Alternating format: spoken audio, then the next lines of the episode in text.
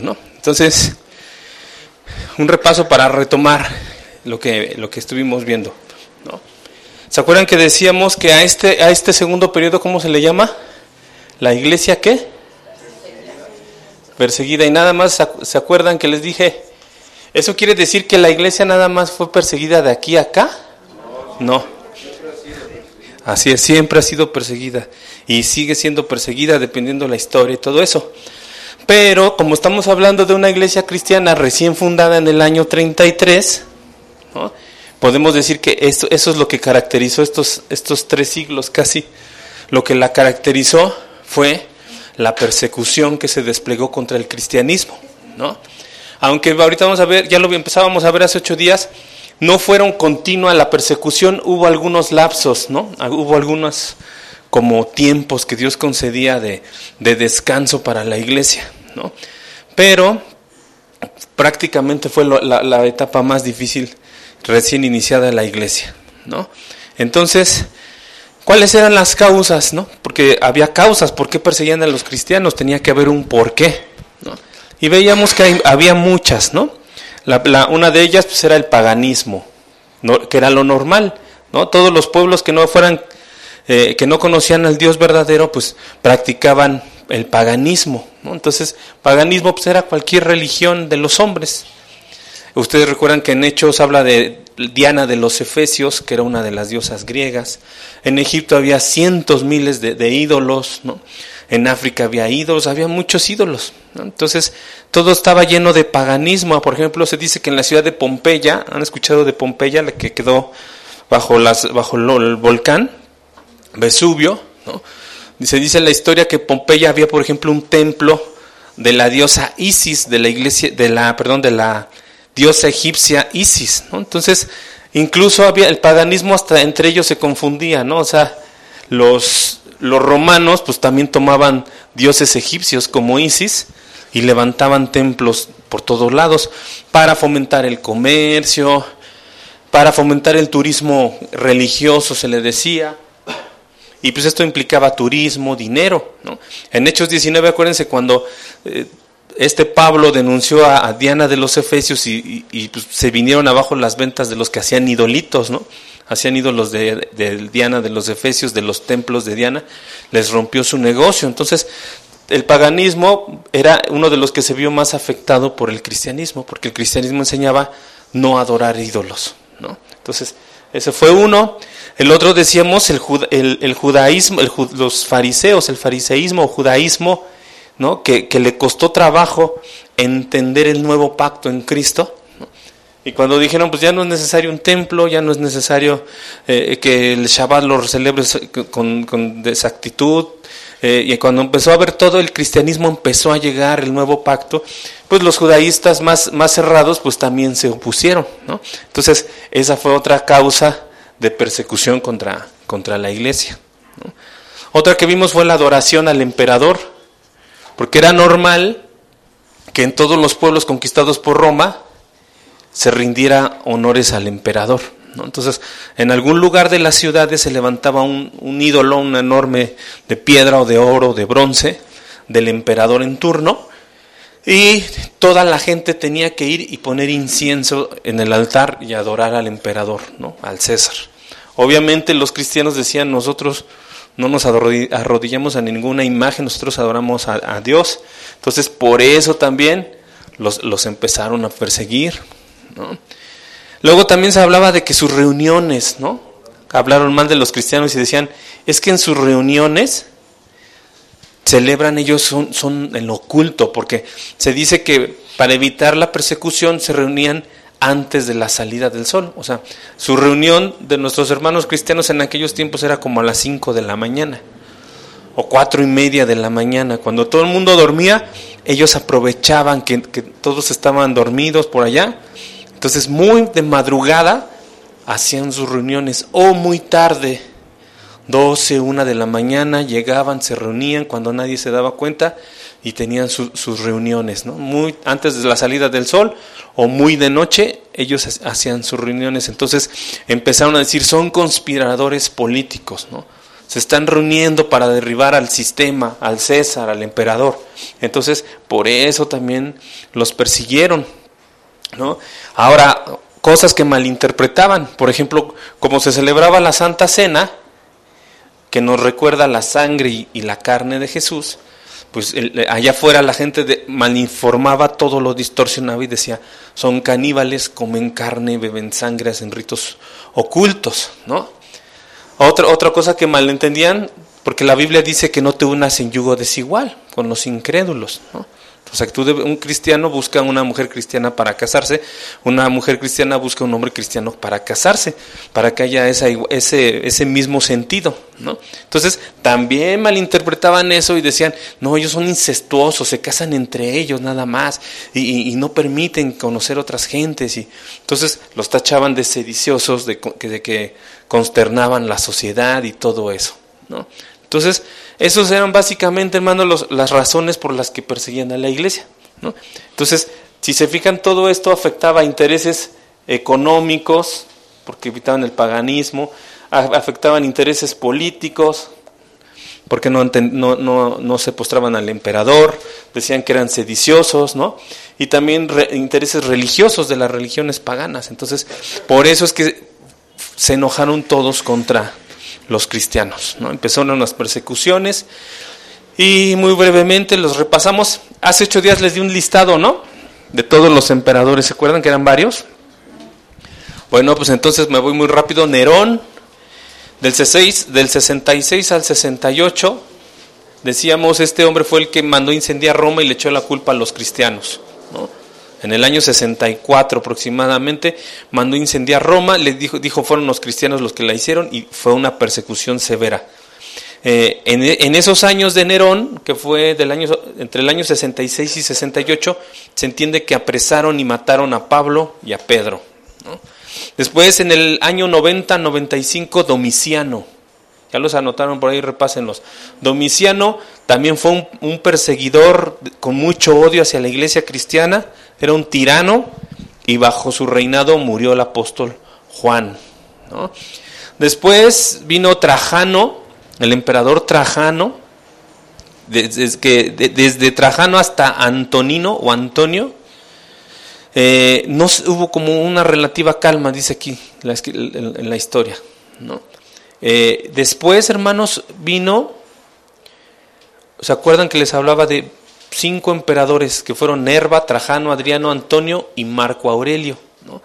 Estos emperadores, Trajano, Nerva, Adriano, Antonio y Marco Aurelio, se consideraban como cinco, los cinco, se les dice en la historia como los cinco buenos emperadores, porque eran muy justos, eran muy justos, hacían leyes muy justas, pero, aunque eran muy justos y muy rectos, eran fieros perseguidores de la iglesia.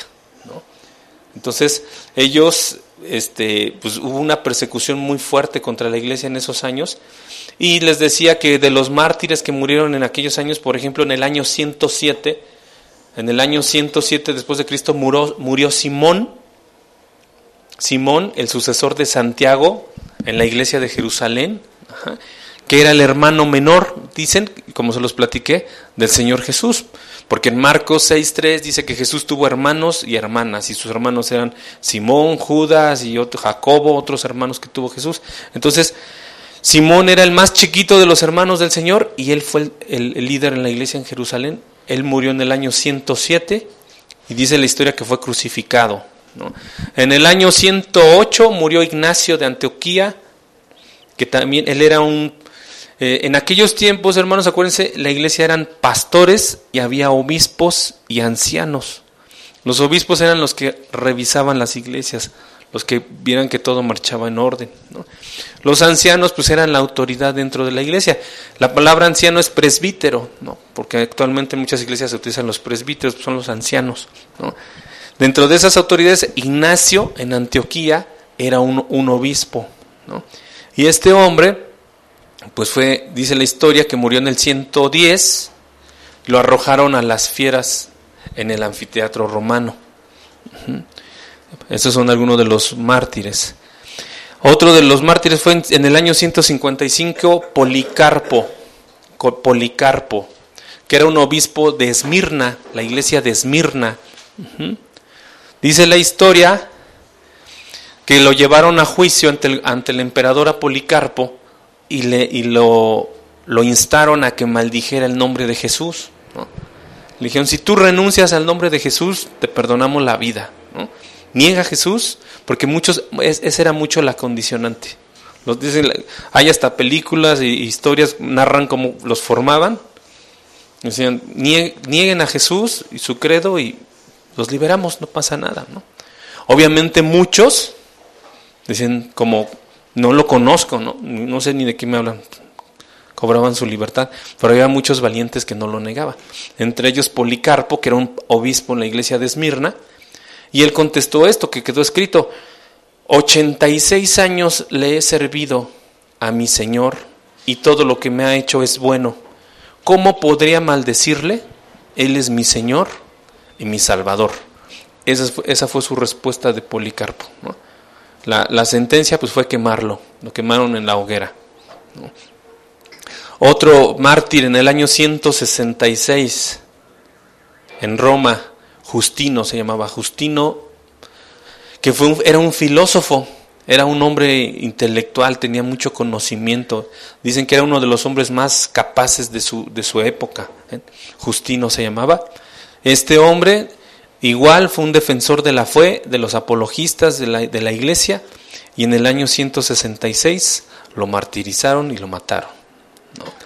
Todo esto fue más o menos en esos tiempos de los emperadores que les dije. Después muere Marco Aurelio, el emperador, en el año 180 más o menos, y viene una etapa de confusión que hasta les decía que la, película esa de, Gladiador la ubican más o menos en esos tiempos. Muere Marco Aurelio y empieza como una confusión y se imponía el más hábil o el más fuerte, había muchas guerras civiles, muchas traiciones, este, uno que el otro que lo mataba, hubo mucha desestabilización. ¿no? Entonces ahí fue como un, un descanso para la iglesia porque pues, no, no se ocuparon tanto de eso.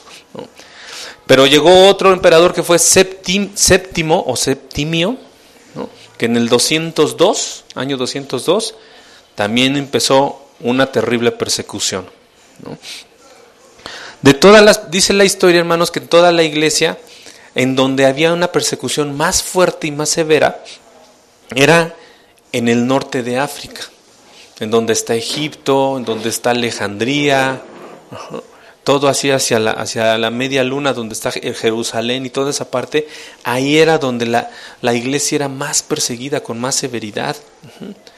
En esos años murió Leónidas. Leónidas fue un, mártir de la iglesia que era el papá de Orígenes, que también fue un gran teólogo de la iglesia cristiana. Entonces, Leónidas murió decapitado en Alejandría. En el año 203 también murió una mujer noble que tenía mucha riqueza que se llamaba Perpetua. Ella era de Cartago y a ella la aventaron a las fieras y dice la historia que la hicieron, la despedazaron literalmente ahí en la arena. Se llamaba Perpetua y tenía una esclava que se llamaba Felicitas y también murió con ella, ahí en medio de la, de la arena. Dice la historia que este hombre Septimio o Séptimo era tan, tan maligno con los cristianos que recibió el apodo por los historiadores como el anticristo, porque tenía un odio muy fuerte hacia, hacia, la, iglesia cristiana. Septimio o Séptimo. Después de la muerte de Séptimo, otra vez la iglesia tomó un poquito de aire. Durante unos 30, 40 años vino un poco de paz para la iglesia y llegó Caracalla, otro emperador, que, si bien no persiguió la iglesia, decretó una ley donde confirmaba la ciudadanía de todas las personas, ¿no? O sea, hagan de cuenta que él hizo un censo y todos los que eran ciudadanos romanos, ¿no? Pues ya no podían morir este, ni quemados ni crucificados, ¿no? O sea, como que les hubiera emitido nuevamente su ciudadanía.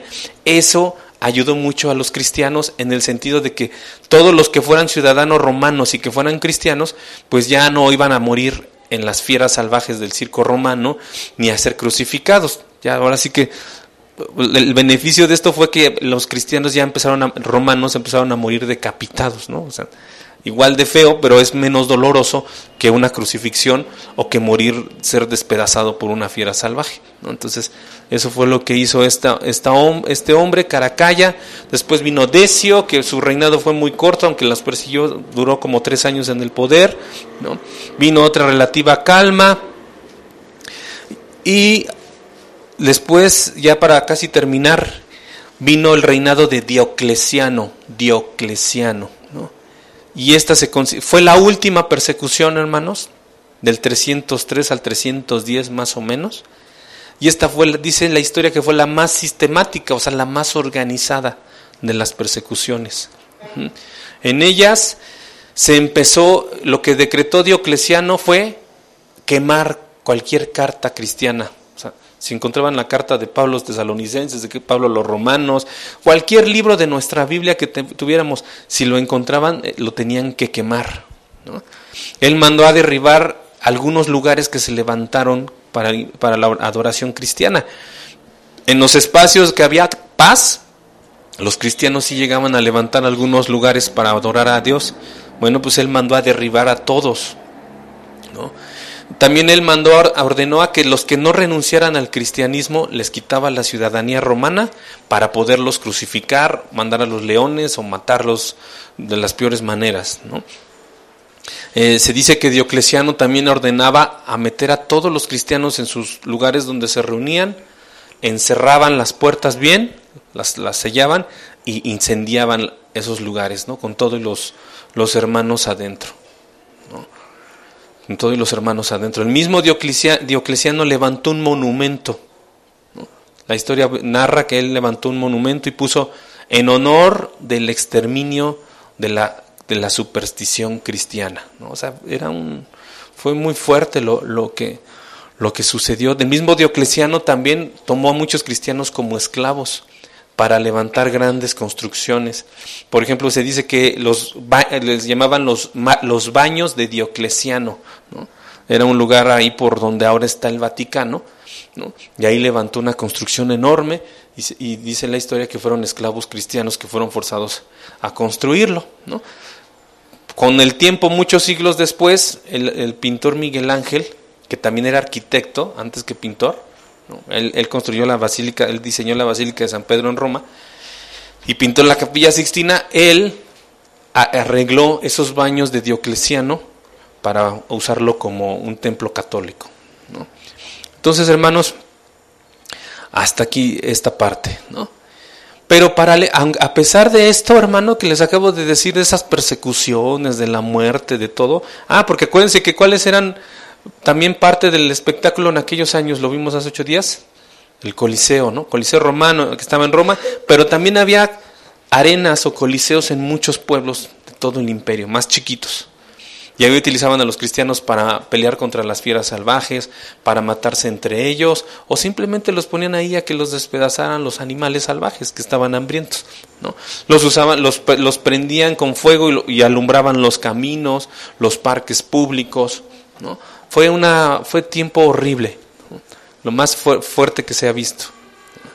Pero, mientras pasaba eso, dentro de la iglesia la iglesia seguía trabajando. O sea, el hecho de que estuviera la persecución no significaba que la iglesia se durmiera o no hiciera nada. Entonces, mientras sucedía la persecución, al mismo tiempo pasó una cosa importante dentro de la iglesia y que fue formar el canon del Nuevo Testamento. Formaron el canon del Nuevo Testamento. Se dieron a la tarea de estudiar los libros, las cartas, de, relacionarlos con los libros de los profetas del Antiguo Testamento, ¿no? y, empezaron a armar el canon. Hace, cuando vimos la, iglesia apostólica, ¿se acuerdan que les di más o menos las fechas en cómo se fueron escribiendo? Pero fue en, este, en estos años cuando ellos los ordenaron y dijeron, estos son libros de la Biblia, los, los hermanos de aquellos años. Donde, hubo, donde había un poco de duda, dice la historia, era por ejemplo la, la carta a los hebreos, la carta de Santiago, la segunda de Pedro y el Apocalipsis, como que algunas iglesias cristianas no las no dijeron, no, creemos que esto no, sea, no debe formar parte del canon, ¿no? Pero poco a poco con el tiempo y con lo que fueron estudiando, se dieron cuenta de que sí, que sí deberían de pertenecer. Y también por otro lado tenían, tenían otros libros dentro del, del canon, como es la epístola de Bernabé, la enseñanza de los dos apóstoles y el Apocalipsis de Pedro, ¿no? que eran otros libros que también corrían por aquellos años y que algunas iglesias los estaban adoptando como parte del canon. Entonces, rechazaban unos que sí deberían de estar y aceptaban unos que no deberían de estar. Entonces, gradualmente, con el pasar del tiempo, y conforme estudiaban las escrituras, y conforme se fue dando la unidad de la iglesia, redactaron el canon. Entonces, quitaron los que no debían de estar, dejaron los que tenían que estar. No, hay una fecha exacta, es, es imposible conocer la fecha exacta de cuándo terminaron de compilar el Nuevo Testamento. Pero dice los libros de la historia de la iglesia, que se puede fijar que fue poco antes del año 300 después de Cristo. Año 300. Antes de este año dijeron, estos son los 66 libros de la Biblia, ¿no? Estos son del Antiguo Testamento y estos son del Nuevo Testamento. No hay un día exacto, una fecha exacta, no lo hay, pero más o menos tuvo que haber sido año antes del año 300. Ahora, otra, otra cosa importante, que mientras estaba la persecución, otra cosa que también se estuvo dando, fue el orden que se fue dando en, la iglesia. Porque ahí sí, ahí, sí, ahí sí pasaron cosas sobrenaturales también, hermanos. ¿Por qué? Porque imagínense, no había internet, no había teléfono. ¿Cómo se podía organizar una iglesia cristiana que estaba por toda Europa y por toda Asia? Regada, unos en Esmirna, unos en Roma, unos en Jerusalén, unos en Alejandría, unos en Egipto, unos en Turquía, en Antioquía, miles de kilómetros de separación entre ellos. Y cada iglesia tenía sus pastores, maestros, sus obispos, sus ancianos, ¿no? sus presbíteros. Entonces, dices, ¿cómo es posible que hubiera podido haber un orden entre ellos? Y ahí es donde se ve lo sobrenatural del, del, Espíritu Santo. ¿no? Ahí es donde se ve lo sobrenatural. Cómo, a pesar de estar tan distanciados, pudieron organizarse. Entonces, había pastores, obispos, ancianos en cada región. Levantaban hermanos que, que, estudiaban las escrituras y sin embargo había una unidad. Eso, es, lo que les digo, es sorprendente esta parte. Un caso, un, dato también importante es que en estos periodos no vemos nada, ya no vuelve a aparecer Timoteo, por ejemplo, o Tito, a los que les mandó las cartas Pablo, Timoteo, Tito, o Apolos, ese hombre que aparece en la escritura en el libro de los Hechos, Apolos, ¿no? O la misma Priscila y Aquila, ese matrimonio que ayudó a Pablo, ya no vuelven a aparecer en, estos años, ¿no? Como que, como que desaparecieron del panorama, aunque muchos siglos después se encontraron algunos escritos de que ellos también estaban liderando ministerios en algún lugar. ¿no? Priscila y Aquila se entiende que se quedaron en, en, en Éfeso, por ejemplo. Entonces, la iglesia estaba creciendo a pesar de la persecución, y se estaba organizando a pesar de la persecución y estaban armando el canon del Nuevo Testamento a pesar de la persecución. Esto, hermanos, es una prueba más de, cómo estaba el Espíritu Santo con ellos. Imagínense tener a la autoridad encima y ellos al mismo tiempo trabajando. Así se fundaron escuelas, ¿se acuerdan que se las mencioné? Que había tres escuelas que eran las principales. Fue la escuela de Alejandría, esa fue la primera, la escuela de Alejandría, que está en el norte de África. Se fundó en el año 180 después de Cristo. Y la levantó un, maestro de la, de, la, escritura que era Panteno. Panteno. También estuvo ahí uno que se llamó Clemente de Alejandría. Y después, más tarde, llegó Orígenes, también como parte de esa escuela, la escuela de Alejandría Era el instituto bíblico de aquellos años, como les dije, el instituto de Alejandría. Entonces estaba Panteno, después Clemente, después Orígenes. La segunda escuela que se levantó fue la escuela de Asia Menor, donde había muchos maestros y muchos escritores. El, principal representante fue Ireneo, Ireneo. Fue un, un gran maestro que murió, terminó muriendo en Francia en el año 200 después de Cristo. Ireneo, ¿no? Era el, era el, como decir, el director o el, encargado de la escuela de Asia Menor. Y la tercera escuela fue la, la, escuela del norte de África, que estaba en Cartago, en la ciudad de Cartago, ¿no? Y de, aquel, de aquellos lugares destacan los maestros Tertuliano, Cipriano, principalmente, ¿no? Tertuliano y Cipriano. Esas eran las escuelas, ¿no? las escuelas bíblicas. Entre to todos esos nombres que les digo y esas escuelas, ahí es donde estudiaban las escrituras y ahí fue donde se armó el canon. ¿no? De, de, eh, los evangelios, el libro de Hechos, Romanos, Corintios, todo, ahí, ahí fue donde estos hermanos, por medio del Espíritu Santo, armaron nuestra Biblia completa. ¿no? Pero hermanos, aparte de que la iglesia tenía, era perseguida por esto, ¿no? y que paralelamente se seguía organizando, escribiendo sus libros y que había unidad, también la iglesia tenía otro problema enfrente. ¿no? La iglesia en aquellos años también tuvo otro problema enfrente y que fueron las sectas. ¿no? O sea, no crean que nada más predicaban y, ya, no hay que, solo hay paganos que convertir. No, no. Tanto ayer como todavía existen ahora, también se levantaron grupos, sectas, herejías que se estaban infiltrando dentro de la iglesia. Por eso es que las escuelas que les dije de Cartago, en, África del Norte, de, Alejandría, jugaban un papel muy importante, porque si no se hubiera dado a conocer la palabra de Dios y la escritura correctamente, el cristianismo se hubiera terminado. Entonces se levantaron sectas y herejías que estaban en contra de la iglesia cristiana. La primera secta que es más muy conocida son los gnósticos. ¿no? Gnósticos. Con acento en la O. Que viene del griego gnosis, sabiduría. Esta es una secta muy difícil de definir porque tiene muchas, es una mezcolanza, ¿no?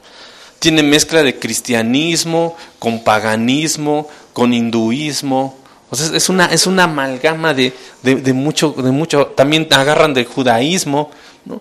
de, los libros, y hacen una amalgama, hacen ahí una revoltura, como un licuado, y por eso es muy difícil de, de entenderlo, pero prácticamente lo que los gnósticos hablaban, ¿no?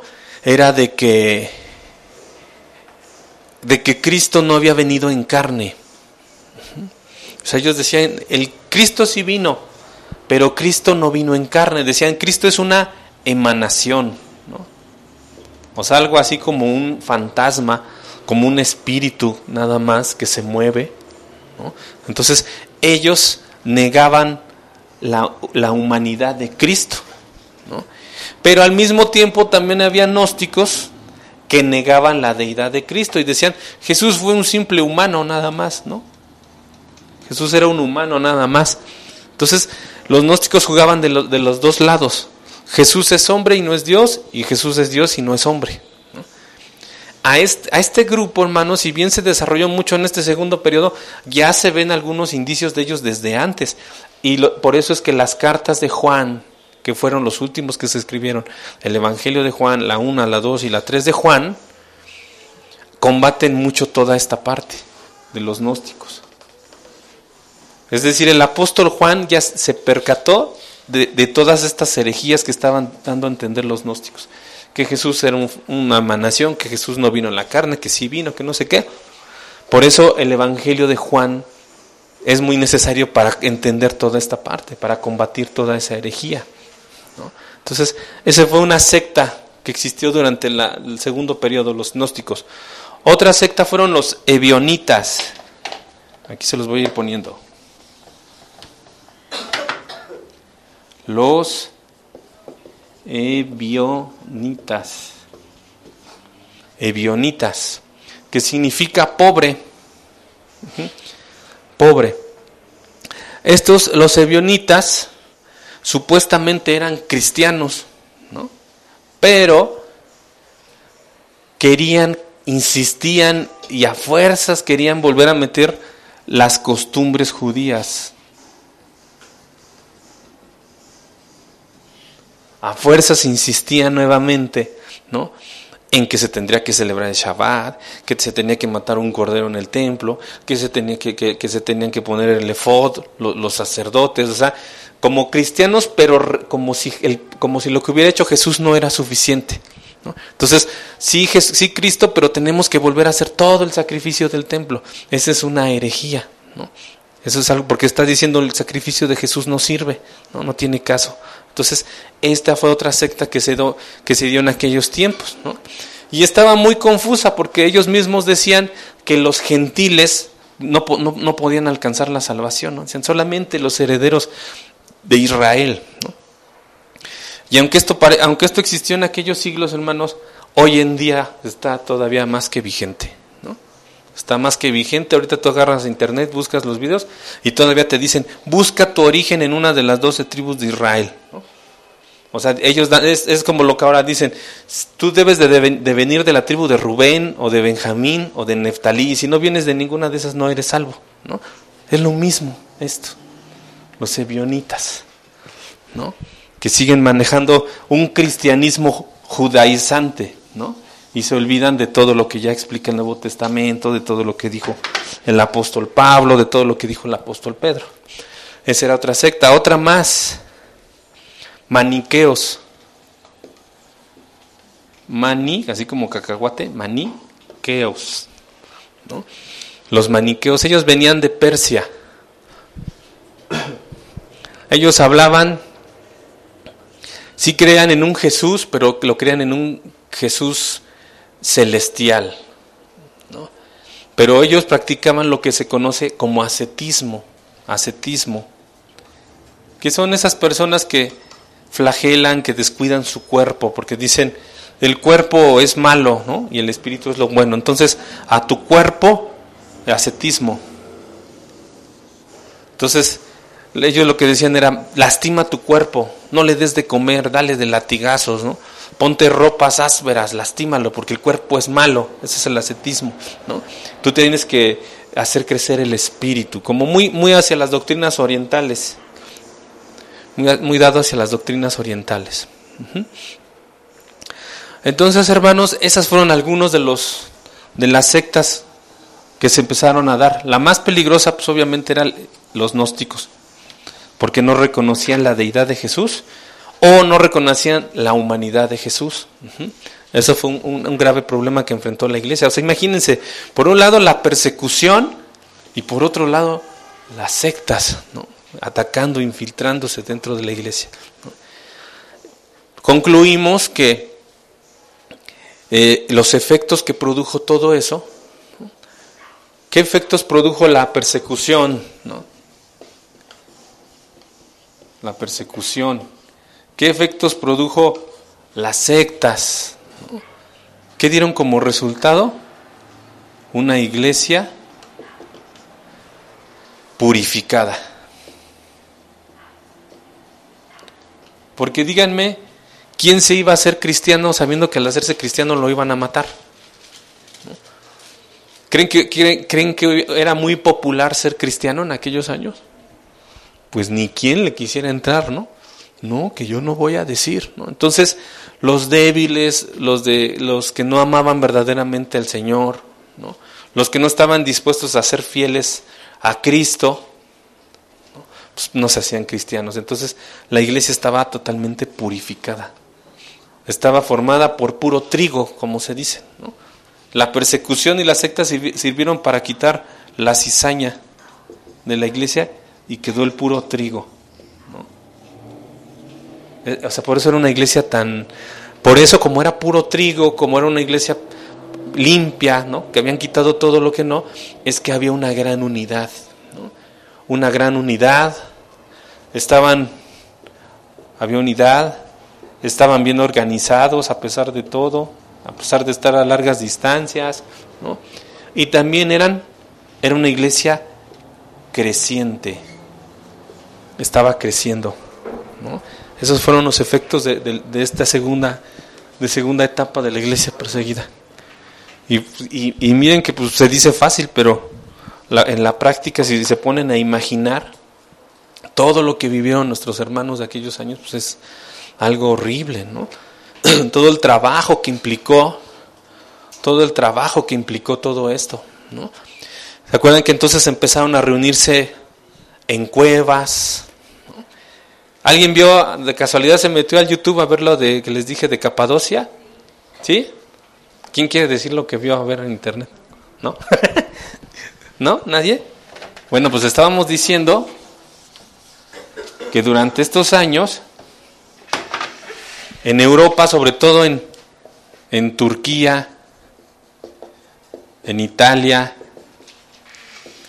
en Francia, allá tenía, había una bendición para ellos que la, la tierra hacia abajo no era, una tierra volcánica, no me acuerdo exactamente cómo se llama la, la palabra. ¿no?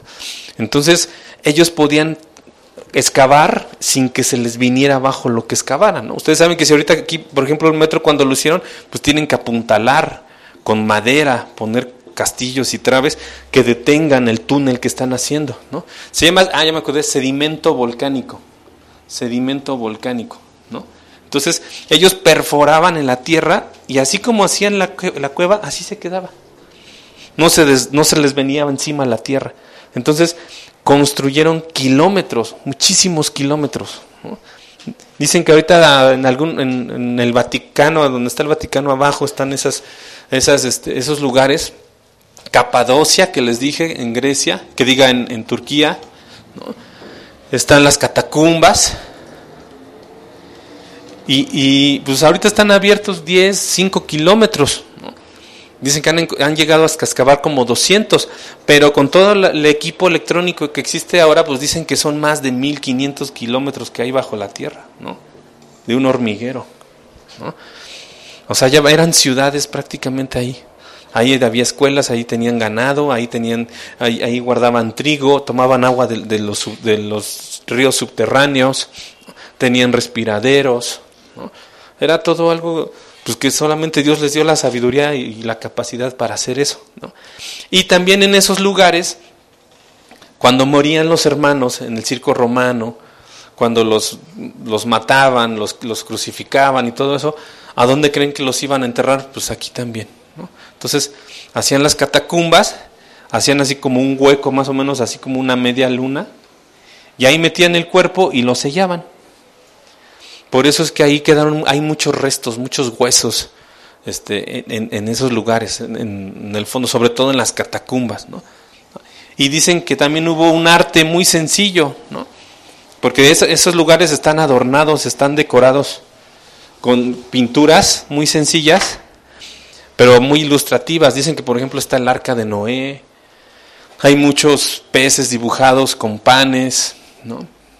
Eh, cosas de, los evangelios, ahí los recreaban. Dicen muchos, los católicos de ahí agarran que por eso tienen que haber dibujos en los templos, ¿no? Pero dicen, no, es que eso eran solamente era una manifestación de lo que ellos creían. No, no, se entiende que se postraban ante las tumbas y que las adoraban, solamente eran sus pasajes, los pasajes bíblicos los dibujaban ahí, ¿no? Y ahí, hermanos, es donde les dije también que ahí está esta figura, ¿no? ¿Qué es? ¿Cómo se le dice a eso? ¿Alguien sabe? Déjeme, lo busco, hermanos.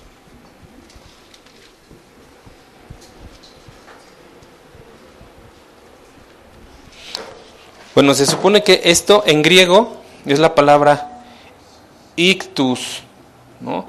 Pero en griego, ahorita se los busco. Espérenme, hermanos. Es que lo tengo en un llavero. ¿O alguien se lo sabe? Ixoye. Aquí lo traía. Aquí está. ¿Eh? Entonces, se escribe así.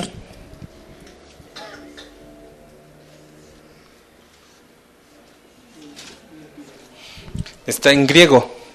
Si lo quisiéramos leer como en, español sería ixoye, ¿no? Pero es un acróstico. Si las ponemos a la inversa, ¿a dónde se los pongo para que lo vean bien? Aquí arriba. ¿No? Es así.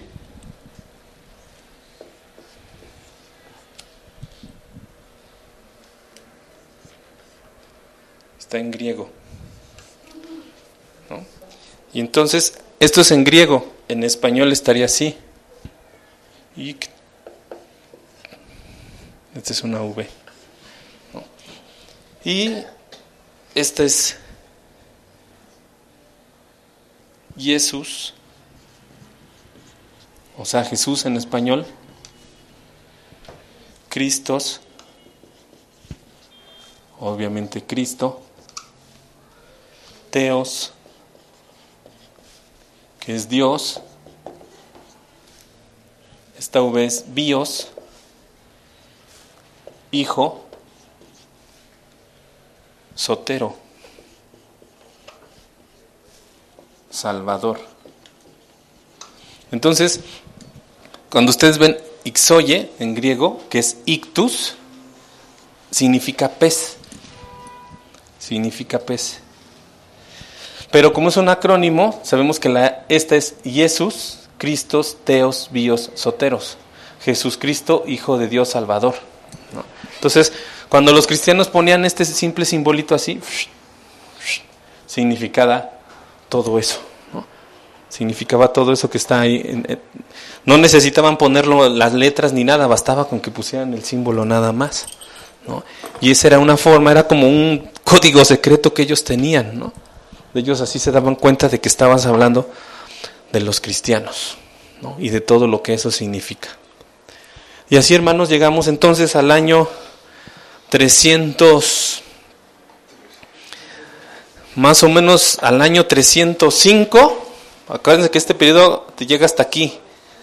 Pero en el 305, Diocleciano, que fue el, último que persiguió a la iglesia, renunció. En el año 305, 305 Diocleciano renunció, ¿no? Entonces ahí quedó un espacio de tiempo. ¿Qué pasó del 305 al 313? Aquí es donde va a empezar el tercer periodo de la iglesia. ¿Cómo se llama el tercer periodo de la iglesia? ¿Lo tienen ahí en sus apuntes? La iglesia qué? Imperial. ¿no? Y bueno, ya la veremos la próxima clase, hermanos. ¿Sale? ¿Alguna duda? ¿Comentario? ¿Alguien ya fue a las catacumbas? ¿A Capadocia? ¿Nadie? Bueno, hermanos, entonces aquí nos quedamos y la próxima clase empezamos a ver el tercer periodo de la Iglesia Imperial. ¿Ok? Dios les bendiga, hermanos.